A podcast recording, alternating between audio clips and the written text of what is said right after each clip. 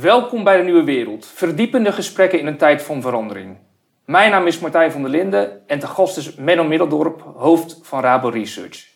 We gaan het vandaag hebben over bankieren, schaduwbankieren, stablecoins en regulering.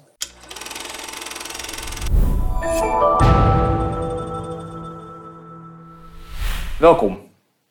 Ehm, je hebt ook bij de Fed gewerkt en bij de Bank of England. Ja. Misschien is het goed om even te, te schetsen wat je nu doet en wat je in het verleden hebt gedaan en dan de, de inhoud in te duiken.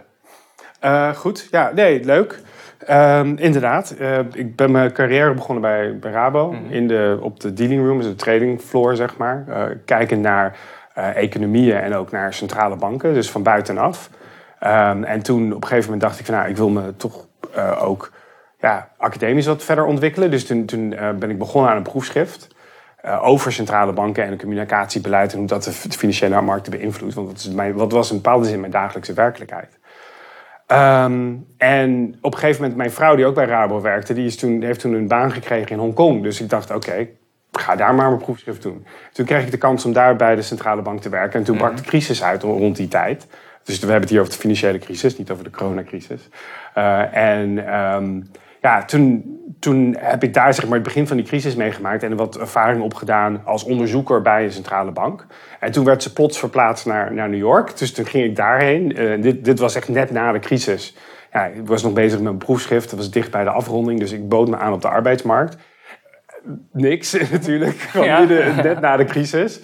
Behalve natuurlijk de Fed. Want, en ik had eigenlijk, voor mij was dat een soort droom om bij de Fed te gaan werken. Want de Fed heeft natuurlijk uh, zijn, zijn zeg maar, centrale eenheid in, in Washington. Maar eigenlijk gebeurt de actie in New York. Ja. Want daar zit uh, uh, het onderdeel van de centrale banksysteem die eigenlijk het financiële beleid uitvoert. Um, en nou goed, ik denk wel, laat me even kijken of ik daar zou kunnen werken.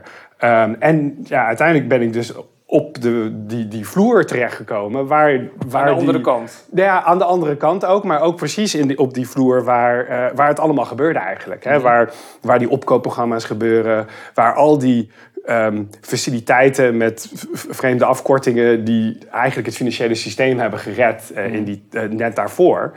Um, waar die allemaal werden opgezet. Dus je kwam een heleboel vermoeide mensen tegen die net een crisis hadden meegemaakt. En ik kwam daar binnen en ja, mijn, mijn taak was eigenlijk meer analytisch. Ik moest, um, eerste, mijn eerste rol daar was om de impact van, um, um, van verschillende uh, zeg maar, uh, beleid of, of, communicaties of programma's op de financiële markten te meten. Om te kijken van wat, wat gebeurt er. Of andersom te kijken naar wat gebeurt er in de financiële markten en zegt dat iets. Weten de financiële markten iets wat wij niet weten? Wat ja. kunnen we daar wat van leren? En toen ben ik daarna ben ik vergelijkbaar werk gaan doen, maar dan wat meer gericht op financiële stabiliteit. Dus kijken uh, naar het bankensysteem en, de, en alle, um, alle zeg maar, uh, financiële markten daaromheen. Wat kunnen we daar leren over de gezondheid van de bank? Uh, kunnen we financiële instabiliteit aanzien komen door signalen in de markt? Uh, en toen is mijn vrouw weer overgeplaatst. Dus en toen volgde nou, jij weer? Toen, ik, ik volg. Dus uh, toen gaan, zijn we naar Londen gegaan. en in Londen um, zijn, um, ben ik bij de Bank of England gaan werken, uiteraard. en dus ik dacht van, dit, dit, hebben we een keertje eerder gedaan. Bank of England, um, ook natuurlijk een super interessante instelling. En heb ik eigenlijk vergelijkbaar werk gedaan. Eerst een beetje in de omgekeerde volgorde. Dus ik ben eerst bij uh, financialiteitsafdeling gaan werken en gekeken juist naar China. Mm -hmm. En het, uh, het, zeg maar, het schaduwbankierensysteem daar. Mm -hmm. En er was een beetje de zorg dat er ja, vergelijkbare risico's daar aan het opborrelen waren. Um, en vervolgens zijn we, of ik, um, gaan werken in um, de meer monetair beleidsgerichte onderdeel. Waar ik dan weer ging kijken van wat zeggen de markten dat interessant is of relevant is uh, voor, voor monetair beleid. Nou, en uh, dat een tijdje gedaan. Wederom mijn vrouw weer terug naar Nederland. Dus toen ben ik eventjes bij APG gaan werken. Dus dat is de bele belegger van uh, grote pensioenfonds ABP. Mm -hmm.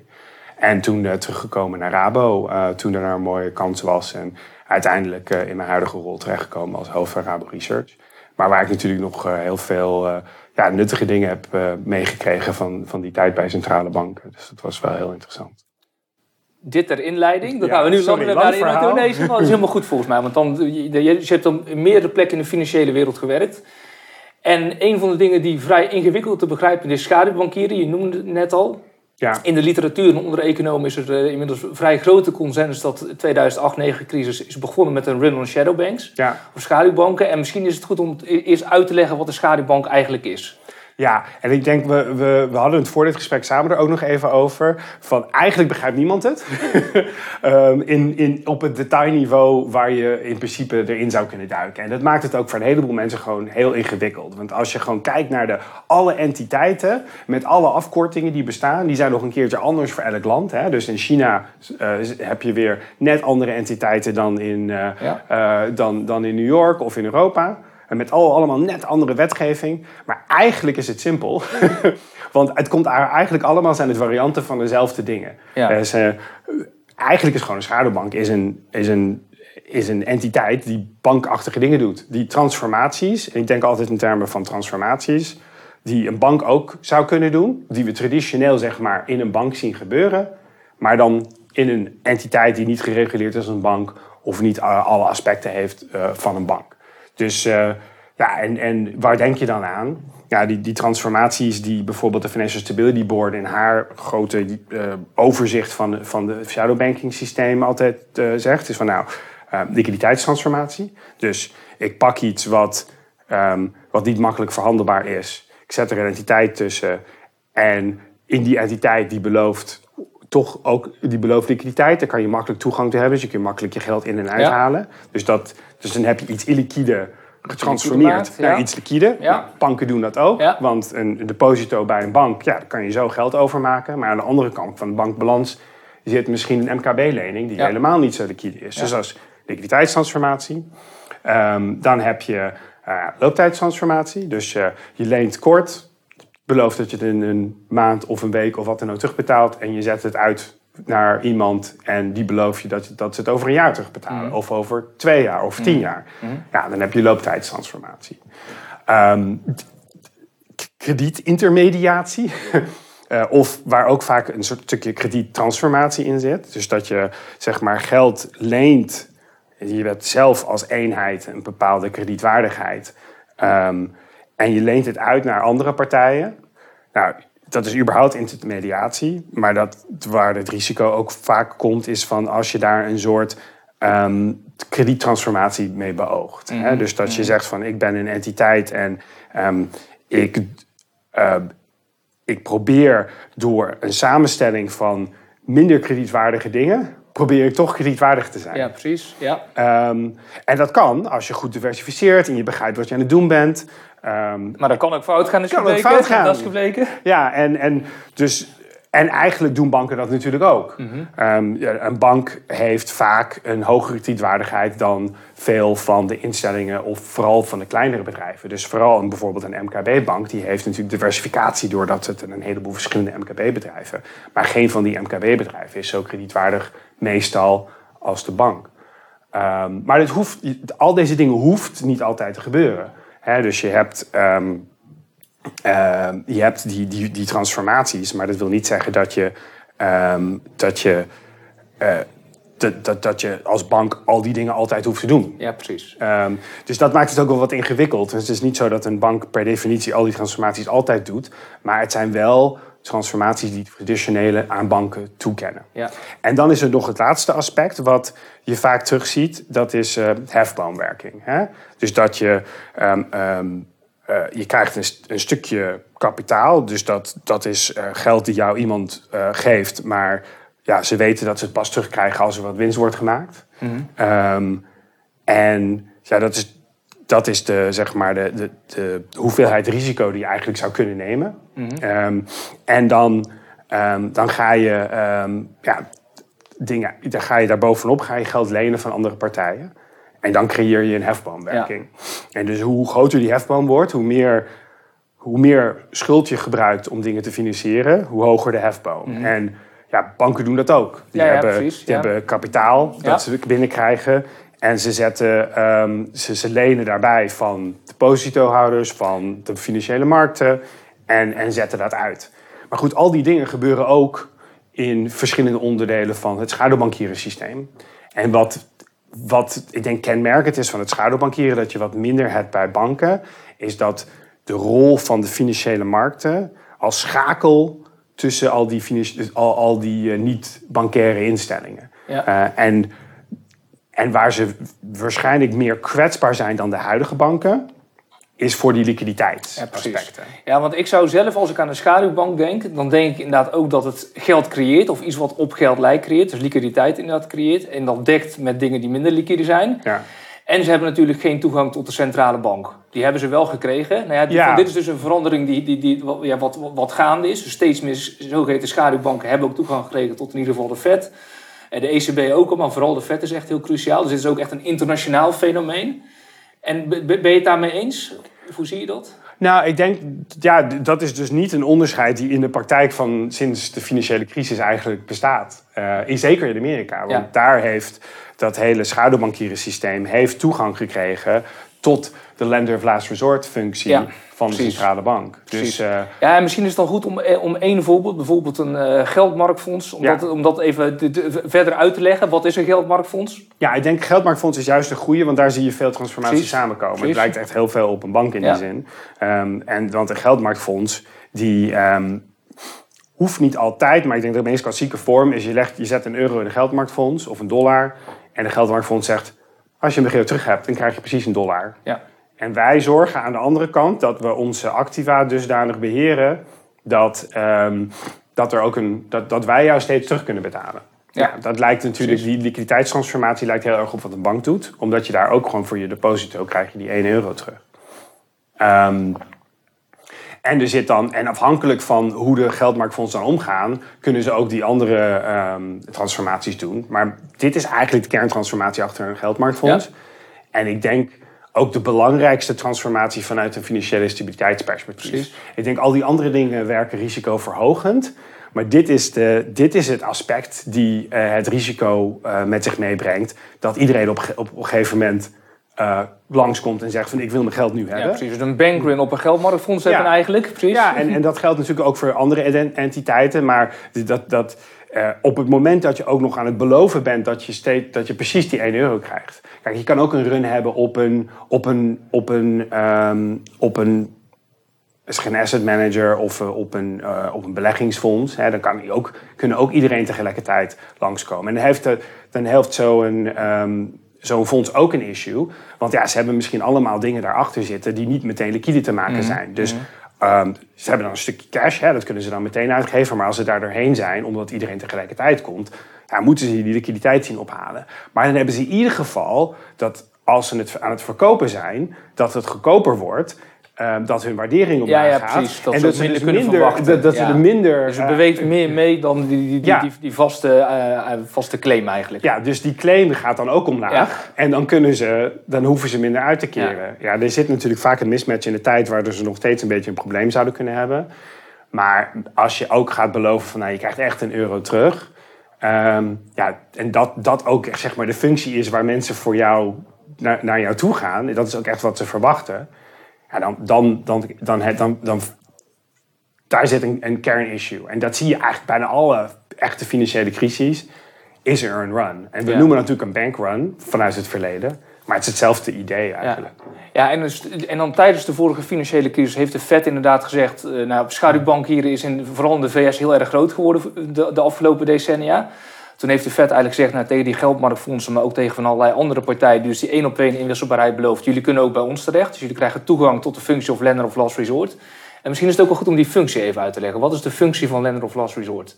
Nou, dus ik vind het op zich een, mooie term in de zin van het legt het ook een beetje meteen uit. Dus dat is handig. Van, Ja. ja. de lender of last resort. Dus als niemand anders aan je geld wil geven, dan kan je in ieder geval nog aankloppen bij de centrale bank. Mhm. En Badget heeft natuurlijk een beetje dat, dat proces beschreven. Hij heeft Ja. het niet De uitgevoerd. Engelse want de- journalist, econoom. Ja, precies. Die ook achter de Economist stond bijvoorbeeld. En eh, die, ehm, de tijdschrift The Economist. En ehm, die, ehm, die beschreef het eigenlijk aan de hand van wat de Bank of England al een tijdje deed. Ja. Eh, en en ja, de, de, de, de manier dat hij het beschreef was gewoon van... Ja, als er een crisis is, moet je als centrale bank gewoon klaarstaan Om te om, lenen. om te lenen. Ja. Maar niet zomaar. Je gaat niet lenen voor... ehm, eh, je, je gaat lenen tegen onderpand. En je gaat lenen op een tarief die hoger is dan je in normale tijden zou kunnen krijgen. En ehm, er is ook wel een beetje een discussie of die twee elementen die, daar, die Badgett daarbij noemde, of dat die ook, ehm, ook echt essentieel zijn voor een lenderverzorgd, hoe belangrijk ze zijn. Mhm. En, of ze ook daar, of, en, en je ziet ook in de praktijk dat ze niet altijd allemaal voorkomen Nee, zeker. als de centrale ja, bank optreedt. Ja, en vooral dat good collateral, dus goed onderpand. Ja, wat is goed onderpand? Dat is natuurlijk, kun je over discussiëren. Discussie daar over is, eh, hebben. Precies. Dus daar is, daar is ook vaak discussie over geweest. En moet je, moet je dan ook op die hogere tarief... En wat is dan een hogere Ja, tarief? precies. Hè? Want het? Ja, nou, het, dat hogere tarief is op dat moment waarschijnlijk lager... dan wat je in de markt kan krijgen. Mhm. Maar hoger dan wat je in no- normale tijden zou krijgen. Mhm. Maar het voordeel is wel, als je, het, als je als centrale bank het zo inricht... dan, ehm, dan verlies je er niet zo veel snel geld op. Dus de publieke instantie heeft dan ehm, ja, eigenlijk wel een, een, een eigenlijk als je een goede lender last resort bent, en, en daarbij goed bedoel ik dat je deze regels eh, handhaaft en het doet in een echte crisis, waar jij echt de enige bent die het nog kan doen. En dus ook de crisis nog oplost hiermee. Dan, heb je er, dan, weet, dan, verdien, je pluspunt. dan verdien je altijd er Ja, geld aan. ja. En dat, dat zie je toch ook wel terug in de, in de, de, de financiële crisis. Dat eh, de, de Fed in ieder geval, die heeft natuurlijk voor een hele brede scala aan niet-bankinstellingen eh, de, eh, faciliteiten opgericht. Ehm, en heeft daar gewoon geld aan verdiend. Ja. Ehm, dus dat idee dat, ja, dat, het, dat wat de Fed doet een enorme bail-out is, ja, je zou het ook kunnen zien als je als private partij het zou kunnen, omdat je, dan zou je het eigenlijk als een goed businessmodel Ja, nee, zien. zeker. zeker. Maar, maar, maar van, volgens mij is de vraag dus dat plots die geldmarktfondsen toegang tegen, te kregen tot de Fed. Dus eerst hadden ze het niet en toen een crisis was, kregen ze het wel. En nu zie ik zelf dus met die stablecoins iets soortgelijks gebeuren. Dus er zijn in mijn ogen dus een nieuw vorm van schaduwbanken. Zij beloven, zij geven coins uit en ze beloven nou, als u buiten komt, komt dat er een dollar krijgen, een echte dollar, een bankdeposito. Eh, maar ze dekken niet volledig met bankdeposito's. Dus ook gedeeltelijk met dingen die risico hebben. En eh, nou ja, als daar een run-up is, dan hebben zij geen toegang tot de centrale bank. Maar de vraag is natuurlijk, als je systeemrelevant wordt... dus Ja. je gaat dat doen, je verdient er geld en je wordt systeemrelevant. Veel mensen denken, ik heb daar dollar staan, het valt om, wat te doen dan? Ja. En eh, hoe, zie jij dat proces, dat gaande is? Nou, even met de caveat dat ik ben geen grote stablecoin-kenner. maar eh, met het risico dat ik dan dingen misschien toch niet begrijp... ehm, kijk ik er toch heel erg tegenaan met de bril van... oh, voor mij als niet ingewijde lijkt dit heel erg op een aantal dingen die al gebeuren. Ja, precies. Dus dus Ja. waar- we het over hebben begonnen van... Ja, je hebt transformaties. Mhm. Eh, nou, ik kan hier een aantal van die transformaties kan ik opplakken. En ik, ik vind het eigenlijk best wel veel lijken op een eh, ja, 19e eeuwse bank. Hè? Van je, je, ehm, hier, je, je, legt, je zet er geld in, je krijgt iets. En die coin, dat is dan een soort be- eh, overdraagbaar bewijs van eh, dat, dat, eh, dat die bank ehm, daar jou iets moet geven als je op komt dagen. En dan ehm, ehm, verder is het, het- of hoe goed, ehm, hoe betrouwbaar dat is, ligt eigenlijk helemaal aan de assets die erachter zitten. Want, en, dat, en in die 19e eeuwse banken had je daar vaak niet veel zicht op. Ja. En ja, hier is dan mijn, mijn. Ik weet niet wat voor stablecoins, welke transparant zijn, welke niet. Maar volgens mij is, het, is daar weinig toezicht op. En zijn, zijn er stablecoins die niet heel veel inzicht geven in wat, Hoe, hoe ze het dekken eigenlijk. hoe ze het dekken. Ja. En volgens mij hebben sommigen het zelfs over de, de secret sauce. dat willen ze niet Ja, prijsgeven. Ehm, Ja, of ze doen het met een algoritme. En er zijn verschillende varianten op. Maar het is best schimmig vaak. Ja, en dat, dat, uiteindelijk is dat, ehm, dat zag je dus ook in die 19e eeuwse banken. Dat kon best wel een tijdje goed gaan. Ehm, totdat men zoiets heeft van, ja, ik weet het niet. Eh, eh, en iedereen tegelijkertijd in het gebrek van vertrouwen eh, komt opdagen voor hun geld. En dat hebben we natuurlijk recent wel gezien in, in, in stablecoinland. Ja. En dan, ik denk de vraag die je naar heen wilde van, maar moeten ze dan toegang krijgen tot de centrale bank? Ja, precies. Of hoe, zou, of hoe moet je ze reguleren? Misschien in bredere zin. Dus, gaat voor, eigenlijk dan, du- dus ze bieden inderdaad dezelfde soort transformatie aan. Of ze doen, ze doen hetzelfde, maar worden heel anders gereguleerd. Dat is dan Ja. eigenlijk het vraagstuk. Ja, maar dat geldt natuurlijk eigenlijk voor. Dit, dit is het meest recent voorbeeld van een hele rij aan Ja. instanties waar dat voor geldt. Ja. Eh, en wat je dus hebt gezien is dat. ehm, ja, dit, dat banken die zijn door de, de financiële crisis ehm, zwaarder gereguleerd geraakt. Maar dat heeft er juist ertoe geleid dat de schaduwbanken ehm, juist meer ruimte hebben gekregen. En juist ook groter zijn geworden als onderdeel van. Dus nu zo dat de, als je kijkt naar de Financial Stability Board definitie, dat alle niet-bankaire financiers ehm, groter zijn dan de banken. Ja. Ehm, internationaal, als je kijkt Ja, naar ja, de hele zeker. wereld. Dus het is, het is belangrijk. Ja. Het is een internationaal fenomeen, dus het is Ja, ja, per absoluut. Ja, dus nee, het is, het is juist grappig juist. We, wa- we dwalen nu een beetje af van de vraag, maar we komen Ja, nee, terug. zeker, zeker. Maar het is wel grappig eh, dat ehm, in bijna elke land waar de Financial Stability Board naar kijkt, zijn banken nog belangrijker in dat land in termen van de balance sheet, eh, van, de, van het balans van de instellingen in dat land. Ehm, maar als je wereldwijd kijkt, dan zijn opeens die, die, die niet-bankieren instellingen veel belangrijker. Het, zijn ongeveer de helft. Hè? En Ja. banken, er zijn nog een paar andere dingen die ertussen zitten. En eh, banken zijn een beetje 40%. Dus de, ze zijn echt wel duidelijk groter tegenwoordig. En wat zijn dan die landen waar Ja, het... Luxemburg is er een van bijvoorbeeld. Dat is natuurlijk een, een land waar heel veel fondsen ehm, gevestigd zijn. Mhm. Dus als je het op die manier gaat definiëren naar de vestigingsplek van de fondsen, Ja, dan- dan krijg je enorme concentratie. En Nederland is ook zo een land waar een hele grote ehm, niet-bankaire instellingen zijn. Maar daar zit die. Dat zijn niet dezelfde soort zeg maar, instellingen als in Luxemburg. Dat heeft veel te maken met onze positie in, ehm, zeg maar, ja, als een, als een, een- als een geld doorvoerplek. Ja, ja, precies. Ja. Ehm, en minder te maken met dat er daar zeg maar bankaire transacties ja, dat er creaties worden gedaan van nieuwe financiële of, of geldinstrumenten eigenlijk. Ja. ja.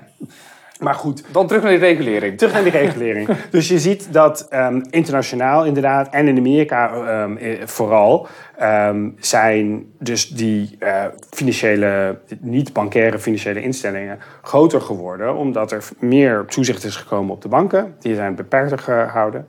En ja, dat, dat betekent dus dat, dat het vaak efficiënter was, eh, geldtechnisch, om het dan via die andere instellingen te gaan. En dat is wel heel interessant, want je zei inderdaad, de financiële crisis begon bij het schaduwbankieren. Dat wil niet zeggen dat het daarmee eindigde natuurlijk. Nee, want-. Nee, precies. Maar toen sloeg het over naar de commerciële banken en, En- het en- werd steeds groter. Maar Ja, precies, precies. Maar de, de, de run begon duidelijk niet bij de commerciële banken. Ja, dus je kreeg dat er er een run was op het schaduwsysteem. Er waren allemaal aanspraken die het schaduwsysteem had voor liquiditeit op de banken. Dus die, er waren afspraken gemaakt dat als een aantal van die entiteiten in de problemen kwamen, dat ze bij de, een beroep konden doen op banken voor liquiditeit. En ehm, dat deden ze dus. En toen waren de, hadden de banken een, een liquiditeitsissue. En dat had dan ook wel een, een grotere uitwerking op de economie. En in Amerika denk ik dat mensen en de Fed dus zag van nou, we hebben hier een schaduwbankiersysteem die heel veel krediet verstrekt.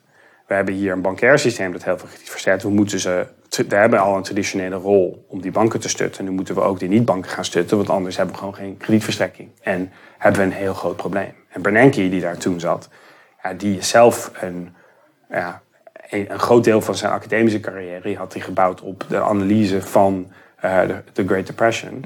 Eh, waar je precies die kredietverstrekking helemaal stopte, omdat er een groot probleem was in het bankiersysteem. En hij zag meteen van ja, dit, hier moet iets aan gedaan worden. Ehm, maar dat was tijdens de crisis. Dus we hebben die lender resort, last resort functie uitgebreid. Eh, maar we hebben niet echt die regulering uitgebreid. En dat is wel, ook historisch is dat eigenlijk een beetje hoe het vroeger ook ging. Hè? Want als je kijkt bijvoorbeeld naar Amerikaanse banken. Ze even terugkomen op die stablecoin-achtige banken in de, in, in de medio 19e eeuw, in de free banking era. Ehm, ja, eerst werd er, er, werd er wat, een, een stukje toezicht op gezet, maar heel beperkt kapitaaleisen. Vervolgens was de, de, de grootste oplossing waar ze mee kwamen van ook eigenlijk hebben we hier een lender of last resort nodig. Ja.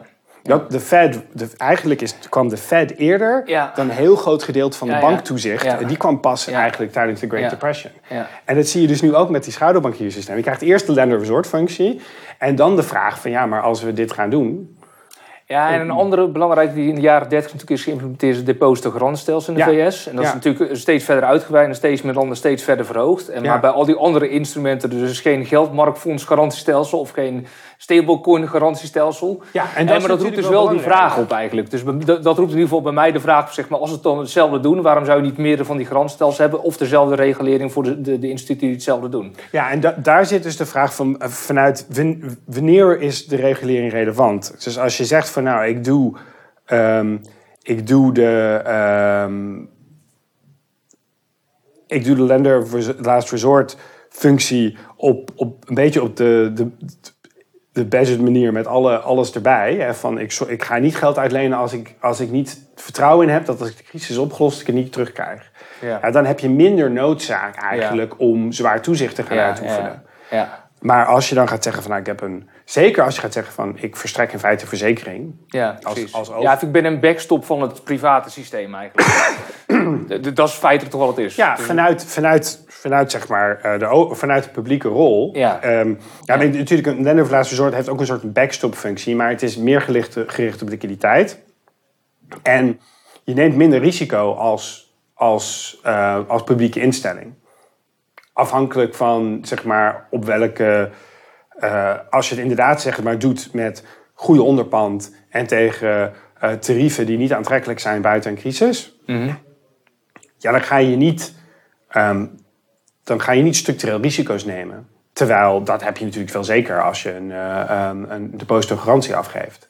En dus wat je ziet is dat in, het, in de, de manier dat het in de geschiedenis ging... op een moment dat je een depositogarantie gaat doen... Ja, dan ga je ook echt de toezicht verzwaren. En dat is nu eigenlijk het meest kenmerkende verschil... tussen, ehm, tussen denk ik, een bank... Uh, en zo zien ze, definiëren ze het ook echt in Amerika. Van een bank is, een, is het uh, een depositoverstrekkende instelling met banktoezicht. Ja, precies. Ja, en precies. dat, dat hangt Ja, heel erg samen ja. aan die, die rol uh, van, of aan die, het, het, mogen gebruik maken van die verzekering. Ja. Ja, en dan misschien, je kunt het volgens mij ook nog van een andere kant benaderen. Wat is eigenlijk de behoefte die deze instituten, uh, dus die, die geldmarktfondsen, maar ook die stablecoins, welke behoefte wordt er nu eigenlijk vervuld? Of wat ontbreekt dan in het huidige stelsel? Nou, ik, ik denk dat die behoefte hetzelfde is. Er, er is een behoefte, nou, er zijn meerdere behoeftes, denk ik. Maar ik denk dat, om, om even terug te komen op die, die kenmerkende run-risico. Uh -huh. Ik denk dat er gewoon een behoefte is aan dat jij ergens je geld kan kwijt, neer kan zetten. En dat, dat je dan met hoge mate van vertrouwen datzelfde, precies datzelfde bedrag terug kan krijgen. Ja. Ja, de, ja, en dan de, Wanneer je je wil. kunt dan zeggen bij die geldmarktfondsen dat misschien het rendement hoger is dan op een bankdeposito, dus daarom kiezen mensen ervoor. Nou ja, precies. Dus die behoefte is hetzelfde. Ja. De vraag is alleen wie, wie, gaat, wie gaat die behoefte voor mij invullen Ja. en tegen welke voorwaarden. Mhm. Ehm, en dan ehm, is er ruimte voor. Want als je zegt zeggen van nou, de bank biedt dit, dus waarom zou je dan überhaupt ergens anders heen gaan? Ja, precies. Rendement. Ehm, misschien ook soort technische voorwaarden. Hè, voor, ik denk voor grote partijen ehm, ehm, is ook zeg maar de, de transactiesnelheid en, en alle technische voorwaarden zijn ook, van, zijn ook Mhm. relevant. Maar de- eigenlijk als je kijkt naar de Amerikaanse money market funds, en dat is een beetje wel de, de, de klassieke geschiedenis hiervan, dan zag je eigenlijk dat het kwam door rendement. Want ze zijn, ze zijn groot geworden in de jaren 80. In het begin van de jaren 80 had je nog gewoon regels dat banken bepaalde Ja, gewoon maximum tarieven maximum en zo. ja. Dus dan gingen mensen Ja, stoppen in geldmarktfondsen. En die waren dan vaak offshore fondsen. En, en zo is die sector groot geworden en groot gebleven. Ehm, en ik denk in, in Europa zie je ze wat minder aan de retailkant. Ehm, maar in, in Amerika Ja, nee, precies. zijn ze Maar, ook maar, maar dat is, maar, dat is ook wel wat ik zelf best z- zorgelijk vind met die stablecoins. Dus inderdaad, de, de- die richten zich vooral op de retailkant. Ja, Dus waar die meer klassieke schaduwbanken alleen maar institutionele cashmanagers, rijke mensen, ja, grote bedrijven, eh, die, die richten zich daar vooral op. En, die- maar, maar die stablecoins, daar zit heel veel retail in. En Ja. daar zijn dus gewoon mensen die denken dat Ja. ze geld hebben wat opeens om kan vallen. ja. En daar zul je denk ik toch de druk krijgen als die nog groter worden. Dat ze tegen centrale banken, tegen politie gaan zeggen: ja, wij, dat is ons geld, we willen het geld Ja. terug. Dus daar zie ik al ook in, in die zin een hele andere dynamiek ontstaan dan in die meer eh, eh, klassieke of oldschool eh schaduwbankaire sector. Ja, eens. En, en, maar ik denk dat daar toch. Het zijn andere toezichtsvragen. Hè? Ik denk dat. ehm, ik vind het in, in de UK, in het Verenigd Koninkrijk, doen ze dit heel netjes. Dan hebben ze natuurlijk de Financial Conduct Authority en de Prudential Regulatory Authority. En eh, de ene is eh, ehm, eh, bedoeld om ehm, beleggers te beschermen tegen het. tegen wangedrag, dus conduct. Ehm, en daar, dus daar hoort deze vraag eigenlijk. Van zorgt een, als een, een, een eh, particuliere belegger kan je niet vanuit gaan dat ze altijd alles meteen doorhebben. Ze hebben hulp nodig bij, bij het toezicht. En daar speelt dan ehm, die beschermende rol, die Ja. wordt door die toezichthouder Ja. gedaan. En ik denk daar is het argument ehm, meteen aanwezig. ehm, voor elke particuliere, elke financiële instelling die iets aanbiedt aan de particuliere eh, belegger, is er meteen, denk ik, is het heel snel die verantwoordelijkheid aanwezig, denk ik. En dan zie je ook eigenlijk, dat is de voornaamste toezicht die nu zegt, toezichtdiscussie die nu speelt omtrent eh, crypto, is, is denk ik aan die kant. Aan de andere kant, aan de, zeg maar de prudential kant, waar je meer bezig bent met de zorgen voor financiële stabiliteit. Je wil niet dat de instelling omvalt, want dat betekent een probleem voor de economie.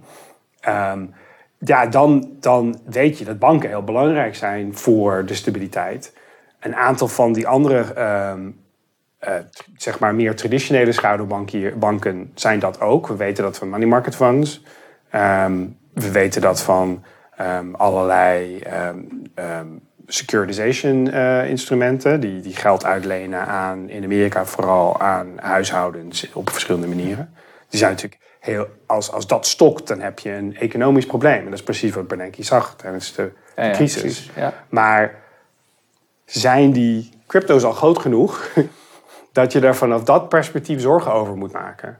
Ja, dus, dus, en dan, dan is het minder duidelijk ehm, ja, wanneer moet je regulering nou optreden. Ja. Het probleem is wel dat je bijna altijd te laat bent. Ja, nee, maar, maar over de eerste vorm van toezicht, wat volgens mij in algemene zin, dat geldt vooral voor, voor mensen voor de, voor de bankrekening, maar ook voor heel veel geldmarktinstrumenten, maar ook voor stablecoins. Want mensen denken dat ze geld, hun geld wordt bewaard, maar het is eigenlijk een investering in dat instituut. Ja. Op hetzelfde moment. En daar zit dus op het instituut. daar ja. zit volgens mij iets conceptueels, wat zelfs bij bankrekeningen, dat mensen dat niet goed doorhebben. Ja. Dat hun geld gekoppeld is aan eh, activa, aan de andere kant van de balans. ja. En daar zit volgens mij iets wat gewoon maatschappij breekt. Dat mensen hebben gewoon dit concept gewoon helemaal niet door. Nee, Ehm, ja, en, en dat is ook bij, denk bij banken, maar zelfs bij bankmedewerkers die dit ook eigenlijk heel eh, matig doorhebben. Of vaak niet, niet weten. Je moet er eigenlijk macro-econoom voor zijn.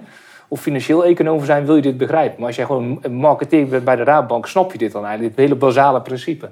Ja, nou, dat, dat, inderdaad. Ik denk dat een heleboel mensen daar niet echt bij stilstaan. Dat, dat is misschien ook prima in een goed gereguleerd systeem waar het niet misgaat. Eh, want dan, ja, dan heeft het ook bijna diezelfde functie als andere vormen van geld. Ehm, dan is het gewoon geld. Ja. Ehm, maar het is wel, ja, om, om goed te begrijpen hoe het mis zou kunnen gaan, is het wel heel erg eh, belangrijk concept. Hè? Ja, en eh, ik denk zelfs met eh, risico en beloning, met vrijheid en verantwoordelijkheid. Dus je kunt Ja. wel zeggen, ja, ik heb gewoon mijn geld ergens staan, maar je bent er dan eigenlijk dus ook niet meer verantwoordelijk voor, want het is allemaal reageren voor vangnetten. Dus het, het, het, zeg maar het huidige sy- systeem zorgt er ook eigenlijk voor dat mensen er geen verantwoordelijkheid voor hoeven te nemen. Ja. Ja. Eh, en dus ook mensen aanspreken, geldmarktfonds wat te veel risico neemt, een bank die een hele slechte lening verstrekt, dan zou je ook zelf, of nou, in ieder geval een aantal mensen zouden daar volgens mij veel dichterop eh, moeten gaan zitten. Eh, maar dat maakt het dus heel ingewikkeld met de huidige constructen van enerzijds die vangnetten en anderzijds al die regulering waardoor eigenlijk de toezichthouders, voor de toezichthouders hebben eigenlijk een hele grote taak daarin. Ja, en, en je weet natuurlijk niet helemaal wanneer je buiten dat. Je moet er best wel veel van af weten om te weten wanneer je buiten het toezichtsgebied komt. Ja.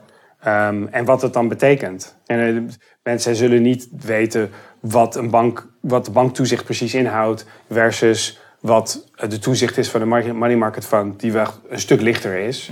Ehm, maar er is, zijn wel regels. Ehm, en versus wat de, de, het gebrek aan toezicht is voor, voor een stablecoin. Dan moet je best wel iets in het systeem zitten, wil je daar het verschil in zien. Maar het maakt wel heel veel uit voor je, de risico die je neemt. En de, dan misschien eh, tot slot nog de discussie over de, de, de, de central bank digital currencies. In, Ja. de, in, de, in, de, in de eurozone de digitale euro. Ehm, dat is eigenlijk een andere vorm van digitaal geld. eh, die dus naast de stablecoins, naast de bankdeposito's, naast de geldmarktinstrumenten zou, eh, zou kunnen komen staan. Dus een publieke eh, munt eigenlijk, of een publieke eh, deel. Hoe, hoe zie jij die invloed van de mogelijke introductie daarvan op die andere soorten geld?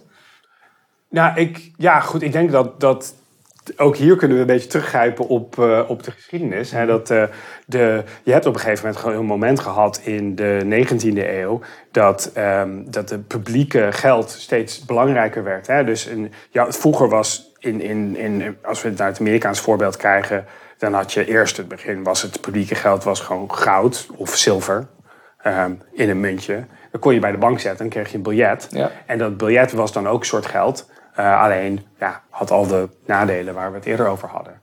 Alle nadelen die je nu ook ziet bij een stablecoin. Dus van, ja, je weet niet wat erachter zit. Je weet niet of, het, of, of je het echt... Je, Of, of het goud er ook echt ligt? of je echt je goud terugkrijgt op het moment dat je aankomt zetten. Ehm, en nou, wat, wat zag je dan? Dat er een introductie was van, ehm, van, van, bank, van uh, publieke bankbiljetten. Greenbacks. De, Ja. de eerste waren, hadden ook echt gewoon één, één kant was helemaal groen. Dat is waarom het ook een greenback heet in Amerika. Ehm, en nou ja, dat is dan, toen heb je gezien dat die, de publieke centrale bankenrol steeds belangrijker is geworden, want daar kwam het publiek geld vandaan. Ehm, en ja, nu zie je een opschuiving. Nou, je zit in een nieuwe wereld. Je hebt nieuwe vormen van, ehm, van, van geld. En de centrale bank denkt van nou, ik zie hier eigenlijk allemaal concurrenten voor de, de geldrol dat ik invul. Het zou logisch voor mij zijn om daar ook een, een, een, een publieke mogelijkheid naast te zetten. Maar, wat zag je ook dus in die geschiedenis in de 19e eeuw? Je kan wel een publieke bankbiljet neerzetten, maar er bleven banken bestaan Ja. met die deposito's aanboden. Ja, gewoon boekhoudhoudgeld. ja de- de- In de boeken van banken staat ook geld. ja, en, Ja. en, ehm, en er, er, bleven, en dat, dat zie je dus ook in de, ne- in de 20e eeuw, dat ehm, er vanzelf money market funds ontstaan. Mhm. Ehm, er zullen denk ik altijd, er is dus die behoefte aan, ehm, aan die liquiditeitstransformatie. Er is een behoefte aan je geld kunnen wegzetten voor ehm, een. ehm, en dan het belofte te krijgen dat je, dat, je, dat je die euro terugkrijgt. En ja, uiteraard kan daar een publieke functie zijn die dat aanbiedt.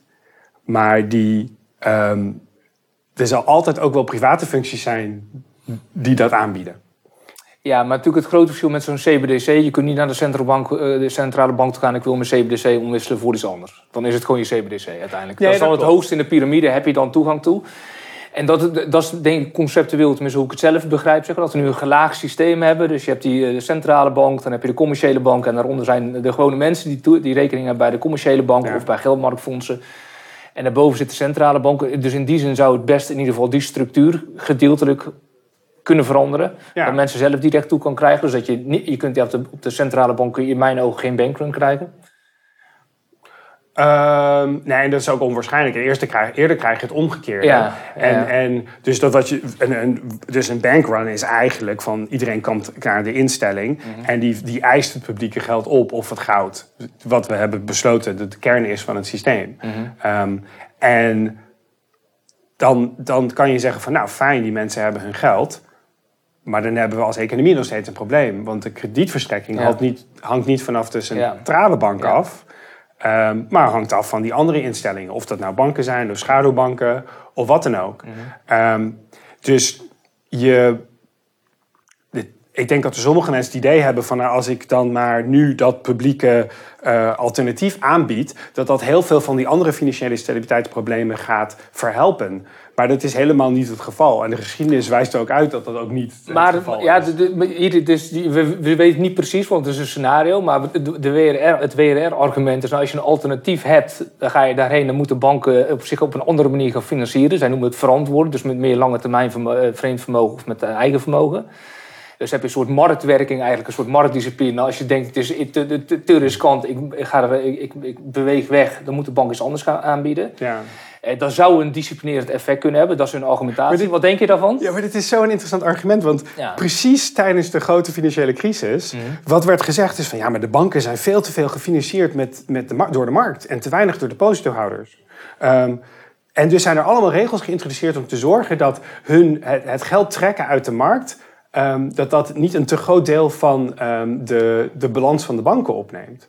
Dus er, er, er zit daar wel een... Ja, maar dat is denk ik allemaal korte termijn Nee, nee, nee. Of ook nee, lange nee, nee. termijn. Ook gewoon überhaupt market financing werd gezien als een... ehm, al- dus, dus je hebt zowel de market financing eh, issue als de liquiditeitsissue. Dat klopt. Dus er werd gezegd van nou, banken moeten zich eigenlijk meer lange termijn gaan financieren... en minder door de markt en wat meer door de depositohouders. Dus je, hebt ook, je hebt op beide dingen heb je, heb je regelgeving. Ehm, en... eh, dit, dit gaat een beetje tegen die gedachte in. Want, en dat is ook een beetje de, de uitdaging van central bank digital currencies. Is van oké, je verandert dit. En ik begrijp heel goed waarom centrale banken dat willen. Maar dan heeft dat allemaal een domino-effect op de rest van het systeem. Ehm, en een van de meest voor de hand liggende domino's is als je zeg maar dat depositogeld tijdens een crisis flits vertrekt uit, de- uit de banken en de schaduwbanken en wat dan ook. en naar de centrale bank gaat. En dan is de vraag, wat doet de centrale bank dan? En, en het is wel interessant, want ik denk dat misschien was de coronacrisis een beetje een, een, een voorbode van wat voor verschijnselen je dan zou kunnen krijgen. Want wat je ziet is dat eh, terwijl in de, in de grote financiële crisis de Fed bezig was met puur het backstoppen van financiële instellingen, tijdens de coronacrisis zijn ze veel meer direct geld gaan lenen aan bedrijven. Eh, gro- grote bedrijven, maar ook kleine bedrijven. En dat zou dan als je dus als je, als, als je een situatie krijgt waar het geld heel snel elektronisch naar de central bank digital currency gaat, ehm, dan zit de centrale bank met: oké, ik heb hier allemaal kredieten uitstaan via die andere instellingen. Er zijn een paar manieren om daarmee om te gaan. Eén zou kunnen zijn van, nou, ik, doe, ik ga enorm lender of last resort doen. Een hele grote balans creëren. Ja, nee, want je Ja. hebt. wat- kijk, want Ja. het is logisch als de, als de banken zeg maar leeggezogen worden en de andere financiële instellingen leeggezogen worden, ehm, de posto's gaan weg, ehm, ja, dan, dan hebben ze. En ze hebben, ze hebben eh, geld uitstaan. Ja, dan hebben ze natuurlijk een liquiditeitsprobleem op dat moment. En dan is de huidige functie die daarvoor voorziet, is ja, je gaat naar de centrale bank als je toegang hebt. Ja. En, en je trekt aan de lender of last resort functie. Ja. Dus in zo'n eh, zo'n situatie zou het het eerste zijn wat lijkt mij dat gaat gebeuren, is dat de centrale bank gewoon de, niet alleen de lender of last resort wordt, maar gewoon de lender wordt. en dan is de vraag, gaat dat dan via de banken of via de andere, via de schaduwbanken? Ehm, in Europa zou dat bijvoorbeeld via de schaduwbankenroute heel lastig zijn, want er zijn niet echt faciliteiten voor. In Amerika heeft de Fed dat eerder gedaan. Ja.